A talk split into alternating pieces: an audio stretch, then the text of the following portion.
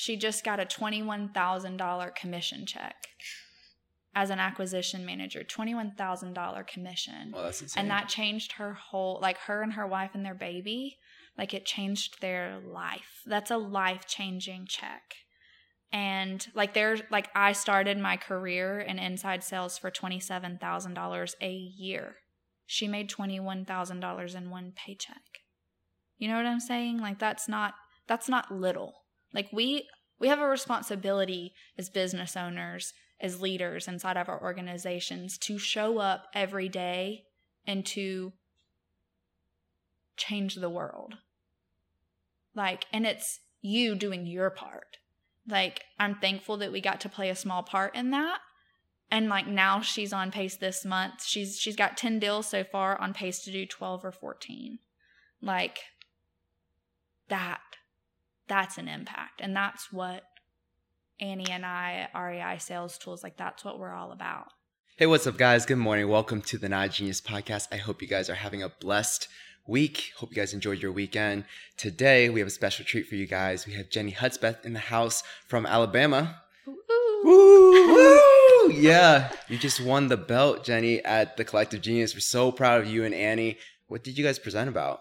So we presented about. Oh, first, thank you. Mhm. Um, we were very excited and very honored and super humbled to have been able to win the belt. But we talked about feedback and how important it is, um, and how that there, there's a strategic way to to give feedback. Um, uh, what we've seen a lot is that um, it's really easy as sales managers, CEOs, COOs, pretty much any role where there are people underneath you uh, to either avoid giving feedback altogether, um, to wait to give feedback until you explode.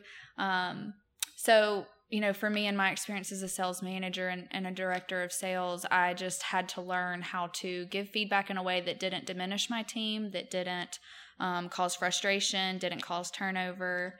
Um, and so, what we presented on was essentially eight steps to being able to give feedback in a really appropriate way that will be well received. So, we were really excited about about that, and the guys Yeah. in the room and the gals in the room really Mhm. enjoyed it. That's so amazing. I mean, going back to when we first met, I think it was like back in January. Mm-hmm. Back in January on a boat. I'm We were- a we were- We were, we were complaining. We were like, "Where's the boat this time around?" All right. It's yeah, like, right. Is membership we were, ex- down? We were expecting a bigger boat this year, but no, it was awesome that you guys got second on January, right? And you Yeah, came that was- back. It was our very first presentation, and um, it was it was a lot of fun. And so we came back, and um, Leon and and Jason, they the guys asked me to do a track presentation this time, which was really really cool. My second pre- my personal second presentation ever, Mm. and so um, and then our hot seat presentation was our third. So we did not get put onto the list to do a presentation this time around. I was like, huh, I guess there's just a lot of new membership and people they just need more time in order to allow people to do their presentations. we had a ton of new members in the room that we were in. So it was like I told Jason this morning, we sat and had breakfast. Um, I really like, he was sitting at the breakfast table by himself. So I was like, I'm going to eat breakfast with you. And he was like, come on in. Um, and so we, we literally cried like at the breakfast table 14 times. It was awesome. But I told him this morning, um, he said, How do you feel winning the belt? And I was like, Honestly, it's a really weird feeling. Um, and I was, and I told him, like, I mean, I'm kind of mad. And he was like, Well, or I don't even know what I said, like, kind of sad, kind of mad. And he was like, What do you even mean? And I said, Well, there were so many incredible presentations in our Mm. room. Like, I feel like, um, uh, Cady on Mean Girls, like Mhm. where she like breaks her crown into like 14 pieces and she like throws it out and she gives some big speech. Um, but that's honestly what I wanted to do. There were so many incredible people in our room who really gave it such a top tier level. Um, while I'm thankful, like it almost feels undeserving because there were Mm. just so many good presentations. Mm, so, yeah. so it was awesome. That I mean, I'm awesome. humbled. You know. yeah. So if you don't mind telling us a little bit about kind of your origin story and how you ended up being the belt winner and such a beast sales trainer. My first real job in sales, I was I literally worked at Kay Jewelers. Um, and I remember telling my husband, who was my best friend then, like, I'm going to be a diamontologist.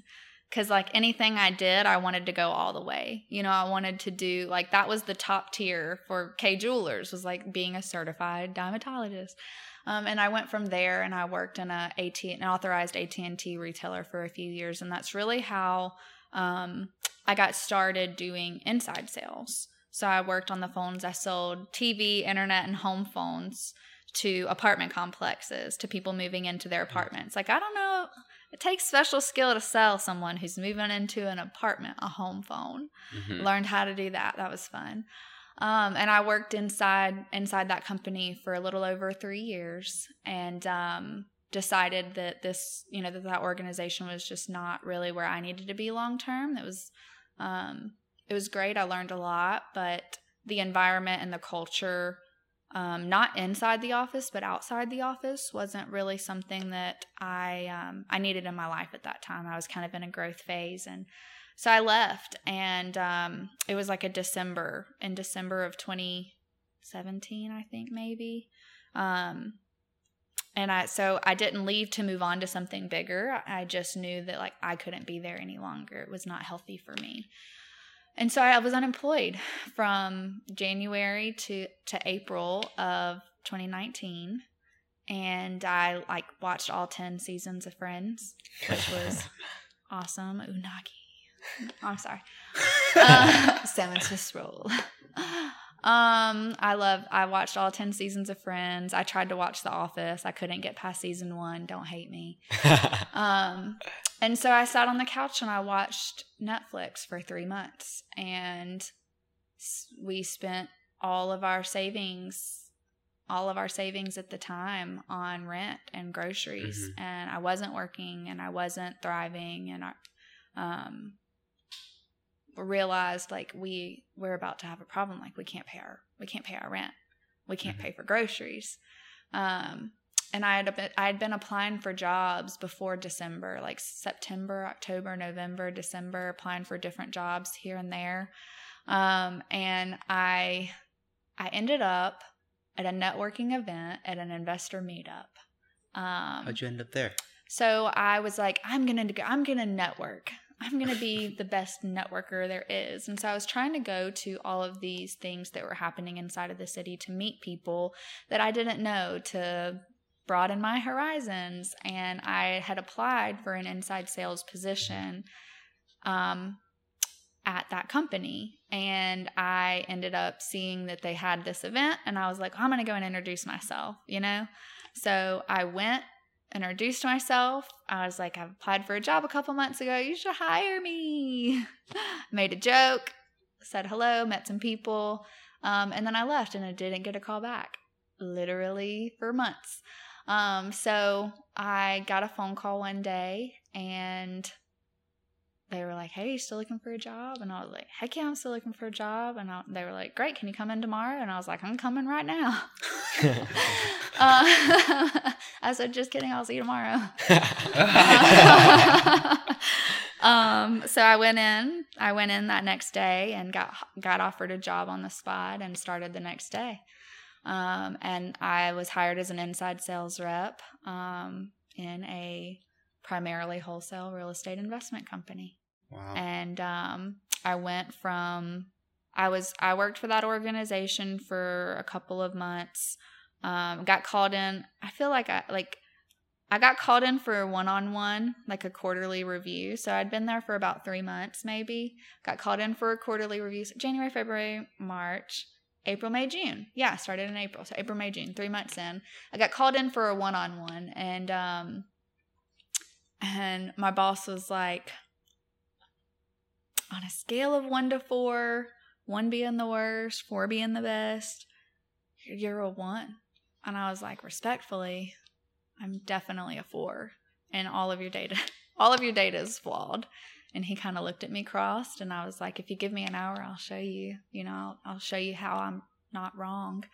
Um, and that was kind of really what started a growth trajectory for me because I always thought that really my worth was only like I got hired for that lead management position at $27,000 annually. And I was thought that and I was happy about it. And so like I just didn't know what I was capable of till I was given an opportunity to really thrive until someone saw something in me, you Mhm. know? Mm. That's what that's kind of my origin story in sales at least, not as a human. That's so cool. How could you possibly go a little bit deeper? So, oh, hey. Oh, as as deep No. as comfortable as you no, feel. I'm totally. I'm an Yeah. open book. I, I just don't know if you're ready. that was the e. That's what we're here for. Yeah, no, I love it. Um, so really, um, my I come from um. My dad raised me by himself pretty much from the time I was five until I graduated. Um, he's a retired Marine. Um, just my hero. Like when I think about my dad, he has he's given me everything, um, everything that he could, sacrificed things that he wanted for himself to take care of me. Um, so I'm from a small a small town. I guess it's not so small anymore. Uh, Chelsea, Alabama. It's Mhm. like close to Birmingham, Alabama, so central. Uh, I grew up. I grew up in in a trailer park in Westover, which is another 30 minutes from Chelsea West. Um, and it was, uh, you know, it was everything. I didn't realize at the time that we didn't have what everyone else had. You Mhm. know, my dad was just such an incredible dad. Like I said, he always gave me everything. Um, everything that he could. I was a competitive gymnast when I was younger and I didn't realize until until I grew up into an adult how much he had to sacrifice to put me in leotards, to buy me grips, to make sure I was at practice. I worked out 4 hours a day every day. Not only was I doing gymnastics, he had me competing in gymnastics, so I was traveling all over the US, you know, like all over the state, like we were we were just traveling all over all the time. Um, so, you know, upbringing was not like while I think others would deem it like less than, for me, it didn't really feel that way um, until I got older and realized like, man, we didn't have what everybody else had. And I remember very distinctly like this one conversation. Um, hey, dad. Probably going to listen to this, but I, I just really remember one conversation where dad looked at me, sat me down on the couch. I had to have been like maybe nine or 10, complaining about Mhm. not having Abercrombie jeans to wear. Like all my friends are wearing Abercrombie and Fitch, dad.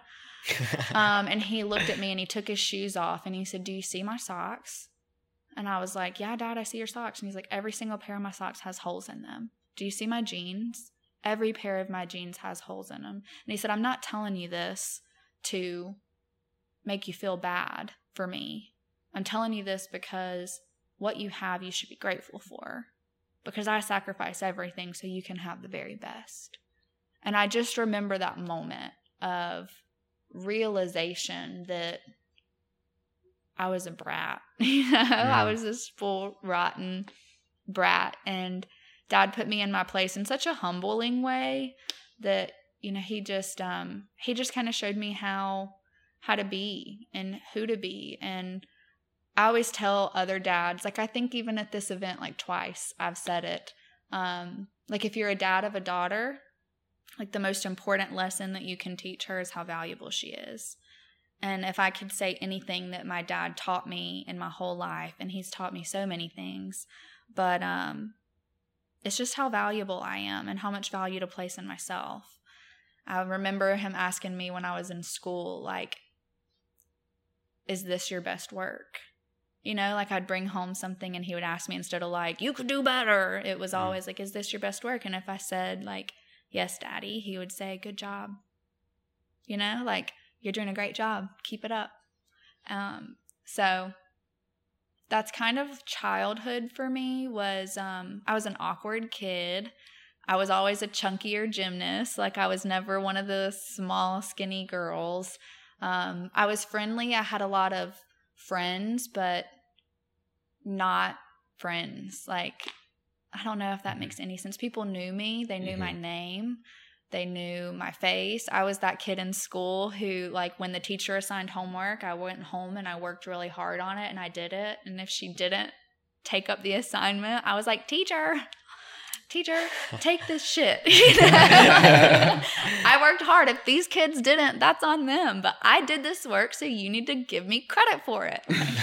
you know what I mean? Like I worked out for four hours and then I stayed up and I did this homework. Like take up this work. Mm. Like don't tell me to do something if you're not gonna hold the. You know, I don't know. That was yeah. me. So naturally, people were like, oh. You know, she's that girl. Yeah, she's that girl. And I feel like my whole life I've kind of felt like that girl. And that's kind of been one of the battles um one of the internal story battles that I that I've struggled to tell myself like I love being here and I love being a part of CG, but every time I speak up, the story that some that the story I have to catch myself stopping and controlling is you're not that girl. Like you have something valuable to offer. Mm. You have a voice, you have a presence, you fill a room, and that's okay. Mm-hmm. But trying to rewrite that story um, that goes back so many years. Um, but I'm not that girl. And you know what? I am that girl. I might as well just own it. You yeah. know what I mean? So here I am. Loudmouth Jennie, never stopping talking.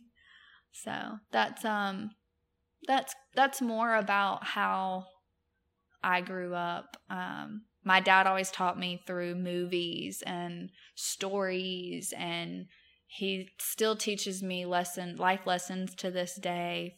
You mm-hmm. know, anytime I call him, he'll give me a quote. I'm like, okay, Dad, thank you. like, I hear you, Dad. Um, and now, you know, I have a phenomenal husband and a two year old little boy, and just life never, I never expected life to look like this. Mm, that's amazing. How did you meet your husband? Mm. Uh, it's a weird story. Um, I dated his best friend for nine months. um, it's so it's super great. Um, was an Alabama story? um, no, so I was in college and um, I was at a church. I was going to a church kind of college group and um, I met this boy. We started dating. He took me on a few dates. It was really great. He became my boyfriend. I met his best friend, Alan. He was uh, in my phone as Big Brother Alan, and um, you know, I I dated um, I dated the guy for about for about nine months, and we broke up. And it was I've never had a bad breakup, and like I don't think that I don't do well with dysfunction or division or uh, I don't want when someone thinks of me to for them to have a negative thought. Or if there's something that I did, I want to right those wrongs. Like I feel very strongly about that. So I really try to leave everything pretty amicably, anything. Um, so anyway, we let, I just told him like, I love you as a human, but you're not my human. And he was like, I love you as a human, but you're not my human. Um, and so Alan had been, had been my best friend for about a year and a half up to that point. He had been around me, um, and about six months after me and the guy broke up, Alan went to him and said, like, dude, I want to ask Jennie on a date. Are you like okay with it? That's my husband. That's my husband impression. It's monotone. It's like horrible. No, he's not. That's a horrible impression of my husband. I don't do impressions very well, but that's my husband voice. Like, uh, he's like Jennie. I don't sound like that. Like he doesn't. He's he's so sweet. Um, but so he went and he asked. He went and asked you know, our friend for permission. The guy was like, I mean, if you absolutely have to. And he was like, No, I definitely do. And so he asked me out on a date. And um, then my my college roommate, my best friend Laura, um, we, you know, sh- she actually ended up dating my ex boyfriend. And then they got married and now they have four beautiful babies and i was the maid of honor in her wedding and and alan was a groomsman in their wedding and they're still like our very best friends um, she only makes it weird sometimes well, that's, really, that's really an Alabama story, honestly. It kind of is. It's a weird love, and I want to say triangle, but it wasn't a triangle. It was like a love, a, like abacus. No, abacus is this thing. What is it? A rhombus? Quad, like it's quadrilateral. Kind of, yeah, like quadrilateral. Yeah, something like that.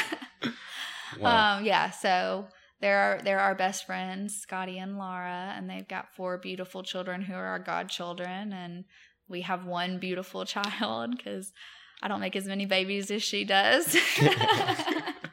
uh, but we met at church, and he took me to a he took me to a concert. Our first date story is really like interest. I mean, it's not really interesting. I love telling it, but he took me to um, a music kind of like festival in our hometown. They don't do it anymore in Mobile, but it was this big music fest where they're like Willie Nelson came, Luke Bryan, Eric Church, Chris Cagle. So Oh that's like all the country people. Like there's like Ludacris and like some other people that I should probably know that I don't. I mean, I know of them, but I really I do like country music.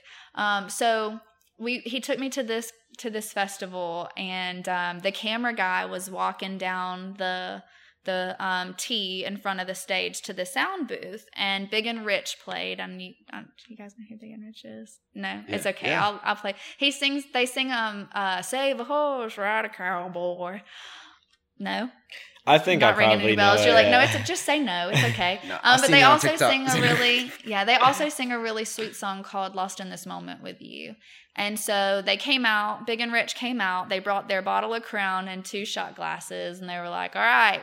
We're gonna take a shot. So the whole audience, they took, they like poured the like crown, and they took shots, and then they sang a big fun song, and they're like, "We're gonna shut, we're gonna slow it down a little bit. We better see some kissing going on out there."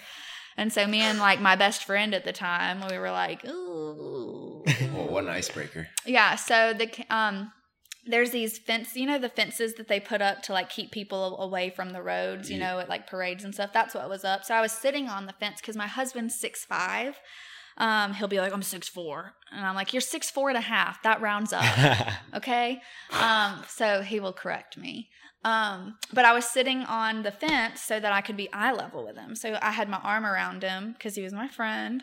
And the camera guy comes and he puts the camera on us and he was like you know like like, zo- like zooming in. And he goes like bro are you gonna kiss her?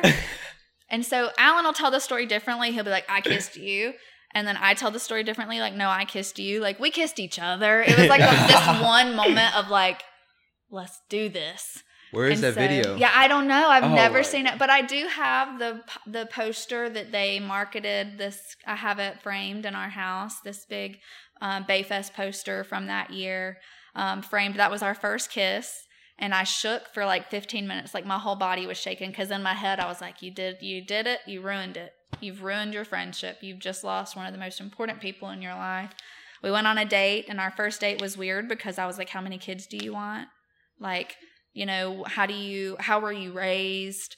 Like, how do you feel about this topic? What do you think about these things?" And he was asking me those same questions. So it was like, "How much money's in your bank account?" You know, like it was like, I mean, What's I your did, credit score? yeah, like kind of. I mean, I never, I did not ask him how much money was in his bank account, Oh. but it was like, it was like we were getting to know each other. I mean, we'd only know, we knew each other for a year and a half, so we wanted to get to know each other deeper, Mhm. and so it was. We, we both said we wanted to have five kids, and then we had one kid, and we were like, hard pass. like, we're good with one right now.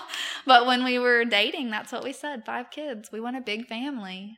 Oh. So that's, you know, he's he's my better half, and I don't want to cry. Just the best.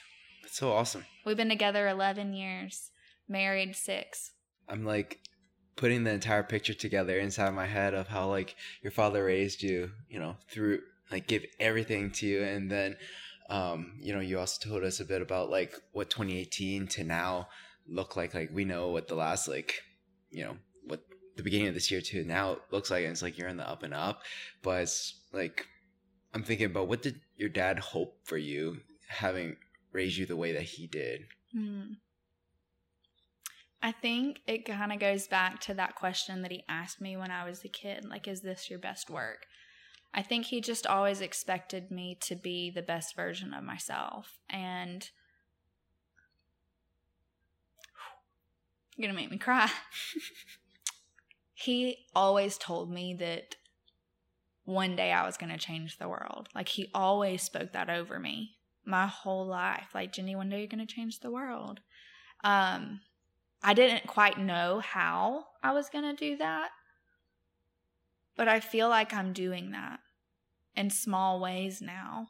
And it's such an it's such a blessing like when I teach and coach someone on how to have confidence in a sales process or how to how to be a better leader. Like it ripples out, like grandmother Willow and Pocahontas. Like it ripples into into these lives. Like our presentation on feedback this last CG, um, we work with um, Christy and Charles Contreras, Alpine Trust Properties, and there is um, there's a girl in their acquisitions on their acquisition team. Her name is Cindy, and uh, me and Cindy joke up the whole like our whole like the whole time that we're on this group call. She just she makes me laugh and we connect, and I feel like um, through through the connection and walking her through the sales process on these group calls that we have and being able to answer her questions and just that that relationship that you build with somebody where they trust you so when you start when they start trusting you they start listening to you and taking action on the things that you're saying like she just she just got a $21,000 commission check as an acquisition manager, $21,000 commission. Well, that's insane. And that changed her whole like her and her wife and their baby, like it changed their life. That's a life-changing check. And like there's like I started my career in inside sales for $27,000 a year.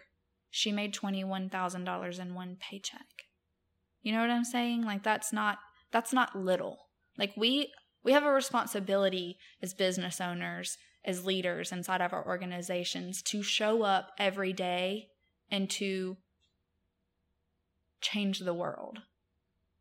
Like and it's you doing your part.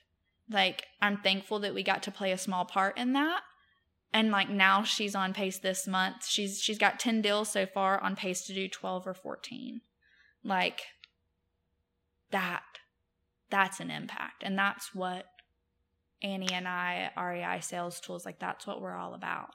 You know, I had sales reps that like were able to buy cars for their family and pay off student debt, like student loan debt, and like get over these hurdles in their lives and transform. I keep a picture of a butterfly on my desk, and maybe that's not significant for anyone else, but when I see it, it's beauty through pain and struggles and transformation. And it just reminds me of like what I'm trying to do. Mm. So, yeah. What your question was literally about what does my dad want? I think he wants me to be this, exactly who I am, and not be scared to be who I am and not to be scared to have a voice and to speak up and to listen. Sometimes his advice is to listen and he wants me to be a good mom and a good wife. He spends much more time with us now since I've had my little boy. He comes and spends like a month with us at a time and I love it. Like it's um it's cool. It's really cool. I think he's proud of me. That's awesome. I think he is too. I remember when we first met you on the boat, I was just so blown away by the amount of knowledge you had and the level that you were able to communicate it at. And I just remember how that was all cool, but then your husband called you and the way you lit up seeing your son, it was just so amazing. So I'm curious, how has your son impacted your life now? Mm. You know, y'all know how to make a girl cry. oh my gosh. Um I just I want to be the best mom I can be to him. I want to raise him to be able to process. He's got big emotions. Can you tell where he got it from?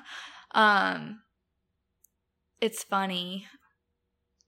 He um watching watching him grow and learn new things and speak up for himself. Like he's 2, but he's got a voice. Um he knows what he wants and when he wants it and um just seeing who who he's becoming and being able to be a part of that growth for him. I just I want to do what's right by him. I want to lead him and guide him and I also want to allow I don't know, I feel like sometimes I've struggled um like I, or maybe I haven't struggled. I've been intentional to not be the only parent. As a mom, it can be really easy to feel like you have to do it all. um, but really allowing my husband to step in and also be that parent. Um, not expecting him to, but just allowing him the space to, Mm. you know, um, step in and to be a good dad. I've watched my husband transform into just like he just melts when he thinks about our son. Um, it's changed me in a lot of ways. Um, it's it's slowed me down. It's refocused me on what I really want in life. Um, I think a lot of my identity before him was really found in my career. And like if you strip all of that away, I still have my husband and I still have my son. So I really want everything that I'm building, the center of it to be my family, Mm. not them to be byproducts Mm. of my business. So my business is built around my family and my family time. And it was something that was really special and very important to both Annie and I in building out REI sales tools. What was really important to you prior to having your son? And then what has that changed or converted to once you had him? My life has changed over the last five, four years, five years in a lot of ways. Um, probably four years. In the last four years, there's just been a lot of shift. Um, I got married in in 2017, and our first year of marriage was good, not great. And um, over the last, I will I will be four years sober in July. And so I think that the things that were important to me before that, so I don't think that it was my son or the business that really shifted my priorities, um, just life altogether. Um, what was important to me before was really self like selfishness i think like I, i've never been money driven like i'm not i'm not a um like i don't know how much money's in my bank account. My husband takes like he i have no idea. Like i didn't file my tax i haven't filed my taxes yet. I just got my tax return and i was like oh that's how much i made," you know? Um so money's never been a big driver for me. It was always like making an impact like having like speaking up having a seat at the table giving input those were always things that were really important to me. Like someone wanting to Ooh. someone wanting to know or listen to what i had to say. Um those were always things that were really important to me. Hitting a goal like setting a goal and hitting a goal. Um so i think that those those things were were important to me before um but right now like communicating with my husband building that relationship in my family being able to help my son communicate um you know since getting sober those have been the most important things to me building a relationship a, a foundation in my my marriage Mm. I think that those are the most important things to me now. And I think that that commu- those communication tools, those um, those things also translate into my business with with my partner Annie, um, because she taught most of them to me. Mm. Um, so those are the things that are important to me now: healthy communication, healthy conflict, um, honesty, transparency, vulnerability, authenticity. All of those things are important to me Yeah. now. None of those things were important to me before. Would you be able to share how you met Annie and like how you guys decided to collaborate and Yeah. Um, so um, at the company that I worked with, they um, that company actually hired SEAL team leaders, um, and we went through the SEAL team leader curriculum with Annie and Larry. Um, so they took the these print. Um, Larry was a Navy SEAL um, who was wounded and retired. Um, had a lot of back surgery and just just a lot of trauma from from that um, experience. And but what they took from from that experience was like these core concepts from the Navy SEALs, and they distilled them down and really hyper focused them for civilians in the business world. And so they came and they they took us through their six pillars and I got so much value from being like in the room listening to them talk. You know, I was invited to the table. It wasn't a whole team. I wasn't like this um, this curriculum wasn't for the entire company. It was for the leadership team. So I was super honored to be able to like learn from them and I'm a learner. Like I, if anybody if anybody described me, I feel like they would describe me as that. Like I said, I was like doing my homework. I was I wanted to do those things. Um, so I was always a learner. Um, and so I just tried to take in as much from that as possible. And then I got pregnant. Um, so after we had gone through all of this and we moved on from SEAL team leadership, we went into you know other curriculums and different things. Um, essentially, we kind of drifted away. Um, but when I got pregnant, in 2020. The company brought Annie back for me as an executive coach. So she had experience as a woman, having two beautiful little boys, and also showing up on a high level, on an executive level in her career. And, and I think that thank goodness my mentor knew that I needed support and that he was not going to be able to give that to me. And they knew that that this would either be make or break for me, that I would have a baby and never come back or have a baby and come back better. Mm. And they wanted to make sure that I had the support that I needed to have a baby and come back better. So that whole pregnancy journey for me was um, up leveling my people, up leveling my team, and making sure that I could work myself out of the process so that the company could run without me because I wanted to go. My driver and that whole time was to be able to go and spend maternity leave with my family, having a baby, and not worried about my workload and my sales team performing. And so I put processes in place. I did all of the work. You know, I worked so hard to make sure that they were take that the company was taken care of so I could go and do what I wanted to do and needed to do. Um, so that's kind of how Annie and I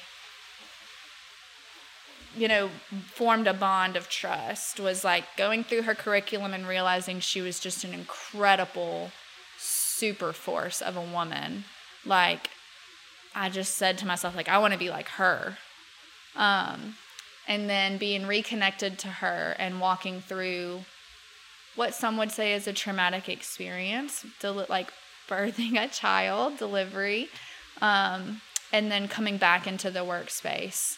Um, she coached me through that journey. So she was an elite coach for me. Um, and then we drifted apart again, just like from like, you know, 2019 for a year, we really didn't speak after. And then she was my coach. And then a year went by without us speaking again. Um, and when I made the decision to leave the company that I was working for, I um I didn't I didn't really tell anybody. There wasn't a lot of people. It wasn't this big social media post or anything like that. Um, my sales team, like people on my sales team, found out first. My sales guys and girls that that I loved and had worked so hard to help support. Um, you know, they found out. Um, I went like a whole weekend and really didn't talk to anyone. And Annie was the first call that I made. And I said, You've always had wisdom for me in the past. Like, I'm going to expect you to give me some wisdom now. Um, I don't know what I'm going to do. I left my job and I don't have a plan B. And I said, This is my heart, and these are the things I love doing. And I think that my genius zone is coaching and supporting people. And this is what I want to do. And um, she was like, Jennie, this is. This is no accident she had just recently separated her coaching out from SEAL Team, um, going through some life changes for her. And when I say just recently, I mean like a week prior to me calling her. So she was still trying to figure out exactly what her new life was going to look like. There were plenty of people, I'm sure, who wanted to partner with her and work with her because of who she is and how she is. And when I called her and I told her what I wanted to do and what I was thinking about, she was like, I'm 100% and I'm 150% and we need to do this together. And she talked about marrying her experience with my experience and her tools with my tools. And so it became tools for REI. REI Sales Tools. Um, and I think that for us, the love in it and the intention behind it, um, that was that's what's important to us is being intentional in what we do and um, giving more than we're getting and um, our our desired end states aligned, our purpose is aligned, and we were stoked to get started. Mhm. So now this is where we are. We've got 87 people in our program, and we're loving it. That's incredible. So you had left the job and there was a period of time in which you didn't jump from one thing to another. I didn't know that. So there were literally two days it was two days. two days that I didn't know what I was going to do. And then I talked to Annie, and then I knew exactly what I wanted to do. And we started working on building this business together and going through like, what do you want out of this? What do you want out of this? Let's make sure we understand e- what each other has in mind and what our expectations of each other are. These are some core concepts. Um, so there were a few people that I was working with here and there, like on like one-off little things to support other teams. But um, our program officially launched in February. What were some of the things that you were thinking about during that time leading up to resigning? What did you what did you suspect was next? So I think that most people have a plan when they leave a company. I showed up that day ready and 100% committed to my job. Um, and I did not know that that day would be the day that I would leave. So there was no plan. Like I am the kind of person who, when I'm committed to something, like having an alternate exit to me means I'm not committed. So I never looked for a plan B. I never thought about it. I was so happy. I was I was fueled. I felt like my team was moving in the right direction. There was a lot of really great things. The company decided to shift direction. You know, there were a lot of different a lot of different things. Um, just kind of shift shifting directions. The company was moving from more of a boots on the ground model to a virtual model. Um, just some of the, the a big culture shift in in that movement together. You know, all together. Um, and so there were some things that came up. Um, that Thursday. Um, I was totally on board with the changes that the company was making. I thought that they made sense at the time. Um, but then when it came to where I would be, where my role would be, where it would shift to, what it would look like, um, I just decided, I knew in my heart that could I do this? Absolutely. But I had to make a choice like, do, am I willing and do I want to? I just, I knew in my heart that the answer was no. And so I called my coach at the time and I was like, I don't I don't know what I'm gonna do. And he was like, You're not allowed to say I don't know. You make sure you say I don't know yet. Um, and he and I asked him like, Do I do I know enough people? Have I built enough of a brand? Like, am I out there? Have I given enough to ask for, you know, ask for these things back in return? Yeah. And so he, you know, told me like, do you even have to ask? Um, and so he was like, you know, you know, this is your decision. And I, I knew what it was. So I called my husband at work and I said like, I just, I need you to know that like I might, if I don't have a job coming home today, like, do I have your support in this? Like, is it okay? Like, are we, are we on the same page? Like, before I say yay or nay, like, I got to make sure you and I are in alignment. Um, I said, do I, do you support this decision? And he was like, I support you in whatever you do. And so that was it for me. He said, he said, I support you. And I knew like, it's time for me to move on. And it was awful because it was the first time I think in the history of me working for that organization where I really put myself first um, and not my team first. And I knew I would active. I was actively having to choose like, do I put these people that I love? I do love them, and I care about them and their growth. Like, do I put them above what I know my need is? Like Yeah. what I know I need for me. And I had done it for so long, and I just knew I, I couldn't anymore.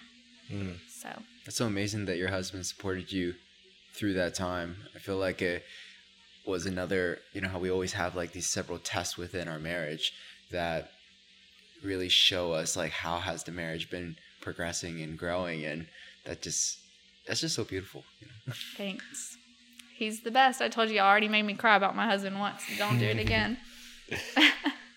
So, what are some things that you've learned going from, I guess, more of an inside sales position to where you're having to do sales so that you help other people do sales and like build out a process that can be plug and play with, or I'm sure it's plug and play like only to a certain degree, but plug and play with all these different organizations? So the question is, what have I learned going from lead manager to sales director? Yeah. So really, is that what you're yeah. asking? Now sales coach. yeah, to and now coach. Yeah, Sales as a yeah. sales coach, yeah. Big Um, trajectory. So number one, I was never a salesperson. I never wrote business. I went from setting appointments to working on the process of the organization as kind of an interim, um, like a assistant to the director of sales at the time at the company that I was working with. I've never, I've never closed business. I've never gone out and acquired property, and I don't think that you have to. I was analytical. I was um, when people show you their strengths, believe them. When they show up naturally, let them. Um, and I think that I was thankful and blessed enough to have had somebody inside of my organization see my skill set and say we can we can 100% use that on our team and allow me to jump steps. I think people think you go from this to this to this to this. Um, and it doesn't have to be that way just because that's what people say. Um, I know 100% that there's no doubt that he probably got a lot of flack. Like, she doesn't even, and that was probably, and I know for sure inside of my head, one of my biggest limiting beliefs was like, my team will never think, they will never think that I'm credible. My sales staff will never think that I'm credible because she hasn't closed business. Um, but I, what I did was I studied. I went and I learned. And I learned what are people doing, what's working, what's not working. I was listening to podcasters, reading books, I was listening to the gurus, I was doing all the things to help my team and to support my team. And what I realized was like this process and the core concepts of this process are so fundamental. And um, when you understand the fundamentals of anything, you can up level people and people can up level themselves. When you teach them the fundamentals, these sales guys, they've already got the sales acumen. They've already got the, you know, a lot of them have the confidence. Um, they needed a systematic way to get consistent. You know what I mean? And that's that's what I was able to help my team figure out was the systematic way to drive consistent results for themselves and to not get frustrated and burn out. I was able to analyze what was happening, who was doing more of the right things, and then replicating those right things across the business and process. So I'm a process person. I'm not a closure. You know, like whatever. um, and I and I really teach like the you know with with the communication tools. I think that sales is shifting, and my, it it has shifted from what you saw back in the day to like you know those car sales, the always be closing mindset. Mm-hmm. I teach a different ABCs in my program. I don't think that when you focus on the close, you show up in communication the way you should, with intentionality, with transparency, with vulnerability, because you're only focused on the result. Mm. And so, if you're only focused, I mean, think about that. If you're only focused on the result with your spouse, what happens? Like, they're like, you're not listening. You're only worried about yourself. You're only trying to get what you want, right? When we show up focused on a predetermined outcome, we show up different. So we rewrite the ABCs and we rework those concepts and we teach you a different way of thinking in the program that focuses on the one plus one. Because one plus one, what will it always equal? Two. So it's mastery of the process, hmm. not mastery of the results. the entire time you were talking, I felt like I can really relate because I've always taken the perspective of putting the seller first, putting the person who needs to get from point A to point B first, and figuring out what are their actual needs and where do I fit in this picture, or do I fit in this picture, and coming from a heart of or a servant leader mindset. I'm here to always put you first, and I'm always going to communicate with you and try to put you in a better place than where you are right now. And that's my whole heart, my whole intention. I let people know that. And it's like, that's not what people envision a closer doing. Right. But you'll see that like those always, and I tell, it's so funny because I, when I tell these salespeople like the close doesn't matter, that like their CEOs are like, what? Like, how dare you? Of course the close matters. And I'm like, let me finish. You know, like give me just a second. Let me let me land this plane. Let's land this plane together.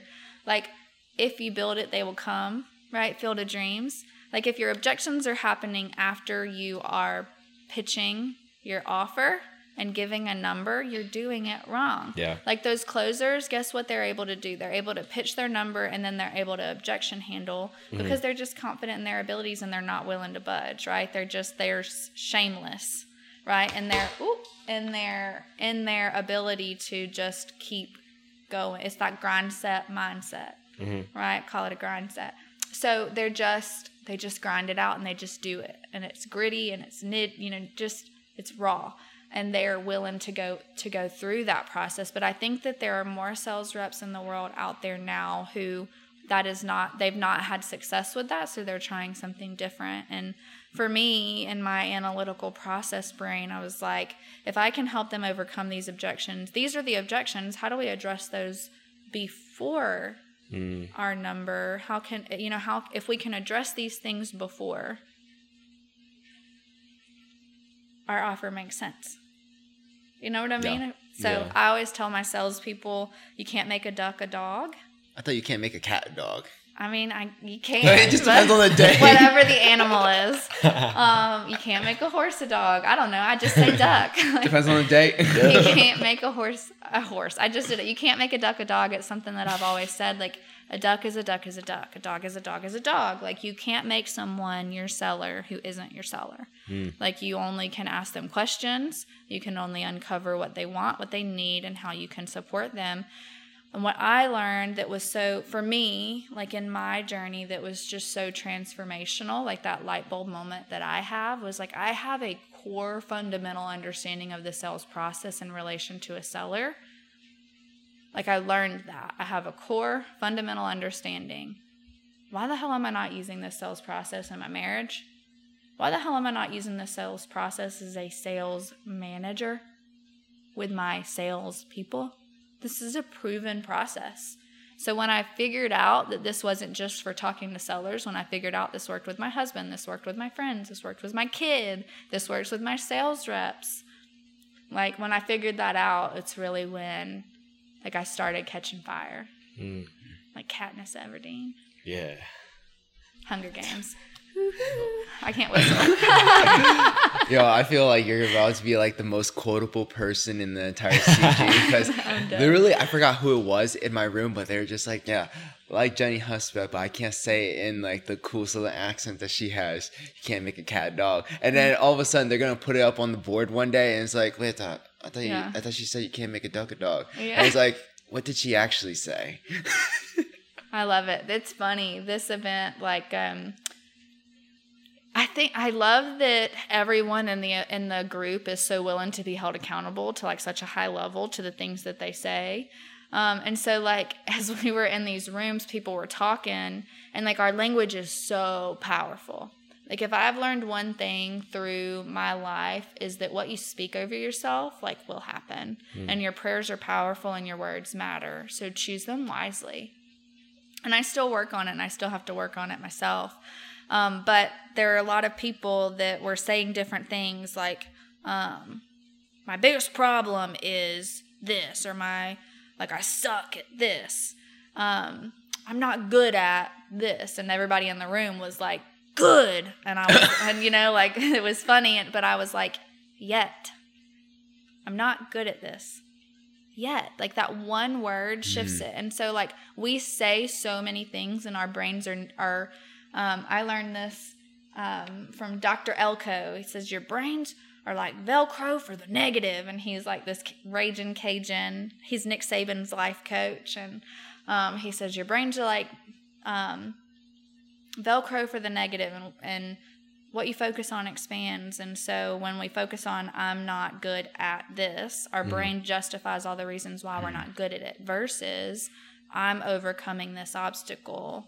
I'm growing and evolving into this. Mhm. And now our brain starts looking for ways to overcome it, ways to identify solutions to move us forward. Mhm. Um, and when we say, I don't know, we're giving our brain permission Mm. To stop trying. Mhm. So I catch myself still like, I don't know. And then I'm like, ah, yet. You know, like I add it in when I catch myself, but I had, I still have to snap. I snap. I snap a lot. I like when something's good, I snap. When I catch myself, I snap. I can't snap with this hand, um, but I can snap with this hand. So anyway, I do this. It's just this one. Exposed. Yeah. um, but I I snap and I catch myself and it like snaps me into what I know to be true and um, rewriting that language and, and controlling that narrative because I can only control me. Mm. Some of the things that I've learned and I'm learning. So, what have been some of the biggest hardships or obstacles in which you've overcome um, having started up the entire new coaching program? with the program, I think the biggest thing for us has just been like, I can't, I guess I can't really speak for any. Uh, I can speak for me that the limiting beliefs, just daily being intentional about rewiring my, my thought patterns, rewriting those patterns because um, I told you guys that my dad let my dad raised me from the time I was little, and my mom my mom didn't. She wasn't in the picture, and so I think one of the things I learned through getting sober and going through AA was that Mhm. my biggest fear was that fear of rejection and abandonment. Mhm. And the story I always told myself was, "You're not enough. Um, you'll never be enough." Or the flip side of that, you're too much. So that spectrum for me was like, no matter what I did, I was not enough or I was too much. Like I was never just uh, accepting of myself. Where did that come from? My mom leaving. My mom leaving because I felt like the story that I told myself is like if your if your own mother didn't love you then no one ever would. And the truth is is that my mom tremendously loves me. She just struggled and she made mistakes and she's a human just like all of us and um, it took me a while to realize that and I think into my adulthood like I was able to understand it more and then after having a child understand it a little bit more that like we all struggle and we're all flawed um, but yeah it was deep rooted in me from from being the you know what was supposed to have been a mother and a father now to what is only a father. I think that's really where it started. And um, like i said i've only been sober for four years. And so that that's a new concept for me that like you know you're okay. You're not too much. You're not enough. Like it's okay to be yourself. Mhm. but so i think the mindset for me has been probably the biggest struggle in the business um, i think comparison is the thief of all joy Mm. and so when I look at what other people are doing, it, I get in my head. And so I have to be intentional about rewriting and controlling that narrative. Like, you don't have to be what they are. You don't have, like, there's already one of them, Mhm. but there's not, there's only one of you. Yeah. And so that would be my my most honest answer is that when I compare myself to other people, I get in my own way. Mm. And when I compare myself to yesterday, I'm really freaking proud of myself. Like, if you just compare yourself to who you were the day before or who you were the minute before. Gap in the gain. Yeah. That's awesome. I feel like I could really relate to what you're saying in the sense that my partner, Kenny, I've always been trying to encourage him in order to grow in his leadership skills because the better of a leader that he becomes, the better leader that we all become because uh, he's so influential, he's so powerful, he has so much uh, potential. And it's just like, he's like the, he will multiply results. You know, we just need to make him better because he will be, uh, he will lift everybody up. You know, he is the rising tide that will lift all boats. And in that, you know, that's our business partnership dynamic, but also our friendship. So I just wanted to know, like, what's your uh, friendship, relationship, business partnership with Annie look like? How do you guys encourage one another? Oh, this one's fun. Um, so because we were so intentional about making sure that she and I were on the same page before we founded like the business, before we became partners, we knew exactly what I knew exactly what she wanted and where she wanted to go. And she knows exactly what I want and where I want to go. We were able to reverse engineer our business practices from that emotional feeling that we wanted to feel about our business. So we do things different. Mm-hmm. Um, you know, we when we we wanted to make sure that our biz when I thought when we both of us when we thought about our partnership, we wanted to associate that thought and that feeling with like fun. And so when we go and when we do things and when we spend time together, we want to make sure that it's not just grind work. It's not just work. Um, so you know, last time we were in Clear Clearwater, Annie and I, um, no, the last event that we did, we were in Austin. Um, we went out and we went to like four different like bars, but like I said, I'm sober. So we wanted, we were trying to find like a bar where we could go dancing because Annie and I love to dance. Like, I can't dance, don't get me wrong. It's not like I'm like phenomenal or anything. Don't make me dance in front of you. But I can go listen to live music and just absolutely rock out and be free and just vibe. And so we chose to do that in Austin. This time, you know, we decided that we were both willing to leave our families for two additional days so that we could go and spend time at the beach. So tomorrow we're waking up at the butt crack of dawn and we're going to go put our feet in the sand and we're going to lay on the beach for hours and we're going to go walk around um, Lido Beach and the center, whatever the circle is. I don't even know what it is, but we're going to go and we're going to do these things together so that we can process everything that has transpired, but also like really get to love on each other. We hug a lot. Um, we're both really into like we feel the energy of other people in a lot of ways. Um, so if you're coming at me angry, like I'm gonna feel that. If you're, you know, like it, and it will stick with me. Mm-hmm. One of the things that like you'll see me, I'll reach over and just like hold her leg. I'll put my hand on her mm-hmm. leg, and I'm just absorbing her energy. Mm. And then she'll put her hand on top of mine and she'll take energy from me. And so we can just kind of get back to that neutral place. Like if something's happening, we just kind of come back to that neutral. It probably sounds really hooky, hokey. I don't think so at all. Um, I have a, a partner on one of my one property I have, and it was so weird. I, I did a triathlon a couple weeks ago, and up until that point, I've only like shook his hand. Yeah. like, and I don't know why our relationship was like that. Like, we only ever shook our hand like super seriously, and he hugged me. And it was just like it made me feel really good, and I feel like it made him feel really good too. well, so it's actually like scientific, which I, I there was somebody at the last CG who did this presentation, and in his and I wish I could remember who it was, but he talked about energy and how energy cannot be created or destroyed; it can only be mm, transferred. transferred. I remember that, yeah and I was like mind blown because I am I love transferring energy. You know, I want mm. to be that sunshine in a room, that light. You know, I want to transfer that energy to the people in my life, and um, I'm thankful because when I get out of balance, when my energy is is is shifted, Annie can help me recenter, and I think my husband does that for me too. And like, there are people, my best friends, like they are those those gatekeepers for me. And um so yeah the way that we do business different is like we bring fun into business. I think that we're also really intentional um you know in the in the business. Like i work really hard to like i know everybody i know all 87 people's names. Mm. like i think that that's important. Like if somebody messages me from our program, I want to know like that Cindy, she has a wife and a and a daughter.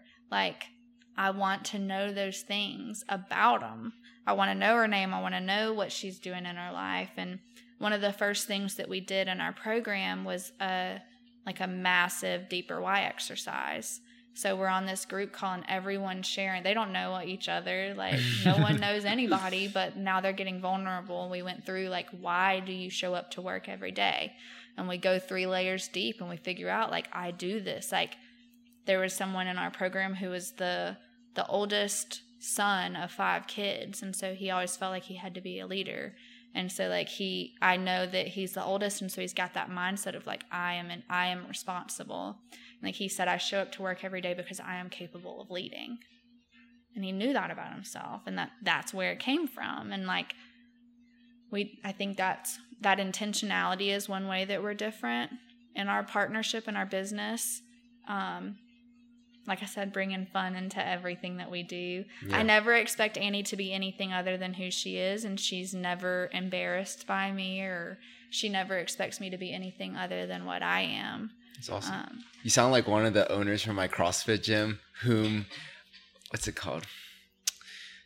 Let me describe this entire setting to you, where it's just like one of the people told me, "Oh man, Eric just hires people who are like himself," and it's like, you know, self growth, uh, personal growth, self development guy who likes putting his heart and soul into things, making people better, and he's just like. Of course, why would he not hire people like himself? that, yeah. And then he takes it another level higher. He's been doing the gym thing for like last 10 years. And ever since then, though, there's been ebbs and flows, just cycles because he went from a garage up to owning this gym. And he had shared with me there was this one guy named Uncle Brian from the very, very beginning who has always been a member, always subscribed, and always supported Eric. And Eric came into the whole gym business when he was like 26, 27. Now he's like 37. He's just like, that guy has been for me with me since the very, very beginning. And through those times, he had always stayed encouraged, knew everybody by their name, built a community. Like even on Fridays, like after the workout, or on Saturdays, I think after the workout, when everyone has a little bit of time to breathe, it's just like, hey, what's something in which you're super grateful for this week? And all the coaches know to, you know, um, harp that over all of the people that they're training. It's just like, wow, that's such great energy. That's such great thing, a community. You know, I Mhm. think that's one of the things that was really lacking in maybe all the guru coaching over the last couple years, or maybe it's just how everything has developed and continued to advance. We really need community. We really do need other people, and we really do need to transfer energy between one another. Mm, I think like for us when we created our core values, like one of our core values is connection. Mhm. For us, that definition is to weave vulnerability, authenticity, and trust into every interaction. Um, that's where we feel the most fulfilled and loved and energized, and we want to bring that to the people around us. So, thank you for sharing that. I'm, I'm like, it makes me feel good that you see that and can compare us to a culture of people like that. So, It's really hard to find. It's insanely hard to find. I mean, I go to multiple gyms, like one on the East Coast, one on the West Coast, and it's like the gym on the East Coast is so amazing in terms of the facility. I mean, the culture is also great, but it's not that.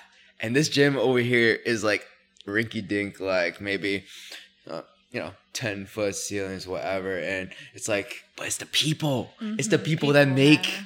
the gym. And It's kind of like the church where it's just like, yo, it's not the building. It's not the building, bro. It's the people who make the church. It's like your companies. yeah, Like, Mm. it's the it's people. the people that matter. yeah. I've said that in every presentation. we have a hundred square foot office back at home. There's four of us inside this hundred square foot closet, Yeah. And it's like that's fine. It's the people. It is. It's the people. So wrapping up, what is some advice that you would give your son if he was to listen to this? Mm. So I I'm, I know the answer 100 million percent because I say this literally every day of my life. Um, one of the things that I have learned through my growth journey and just um, something I think that my dad kind of instilled in me. Um, he always used to tell me that bad choices limit future options, and I think that that is um, super profound in and of itself. Like bad choices limit your future. Mhm. And so I think as I've evolved, I've kind of created my own saying.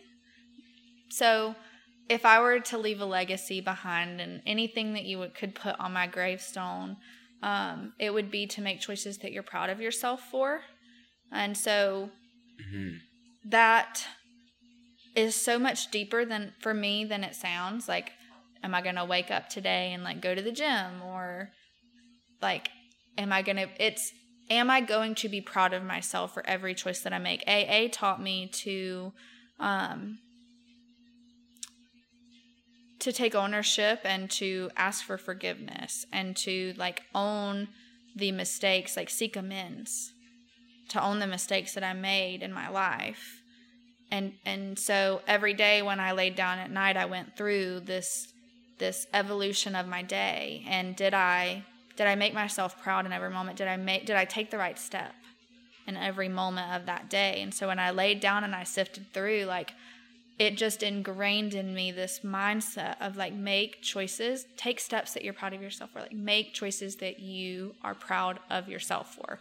So that's what I would tell my son. I would hope that what would make him proud of himself is living his life according to the principles that he that his dad and I have really tried to teach that are that are values in our family and that he forms his own identity and makes choices in and of himself that he can be proud of. And that when we look at all the things that he does in his life and I hope that they're numerous and amazing and that he changes the world one day but that he can look back and say like I am really proud of the choices that I made.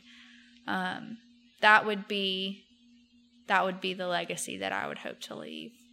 And that's what I bring into our business. One of our core values is choice, and it's an acronym. It says, In all things, consider how our input changes everything. Wow. Choice is important to us. That's a banger. what a bar. so, if people wanted to get a hold of you, get in contact with you, I know you also do REI sales tools and training, how can they get a hold of you? Yeah, so our email, uh, my email is Jennie at REI Sales Tools. Feel free to shoot me an email, or you can find me on Facebook, mm-hmm. Jennie Hudspeth, and you can slide into my DMs. Um, that would be totally fine. Or you can go to our website, uh, reisalestools.com, and sign up for the program if you want more coaching and support. Um, we do a discovery call, so I would love to talk to as many people that want to talk to us mm. about their business and if we're the right fit.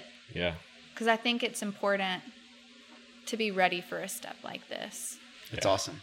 Thanks a lot, Jennie. I really appreciate your time. Thank you so much for coming out here Thanks. and you know putting all this like wisdom, knowledge, and heart and soul into this podcast. and I know this is your, your first, and I'm sure it's not going to be your last. Thank y'all for letting me be here. All right, guys, this has been the Not a Genius podcast with Jennie Jennie Hudspeth. Peace out. See you Bye. guys.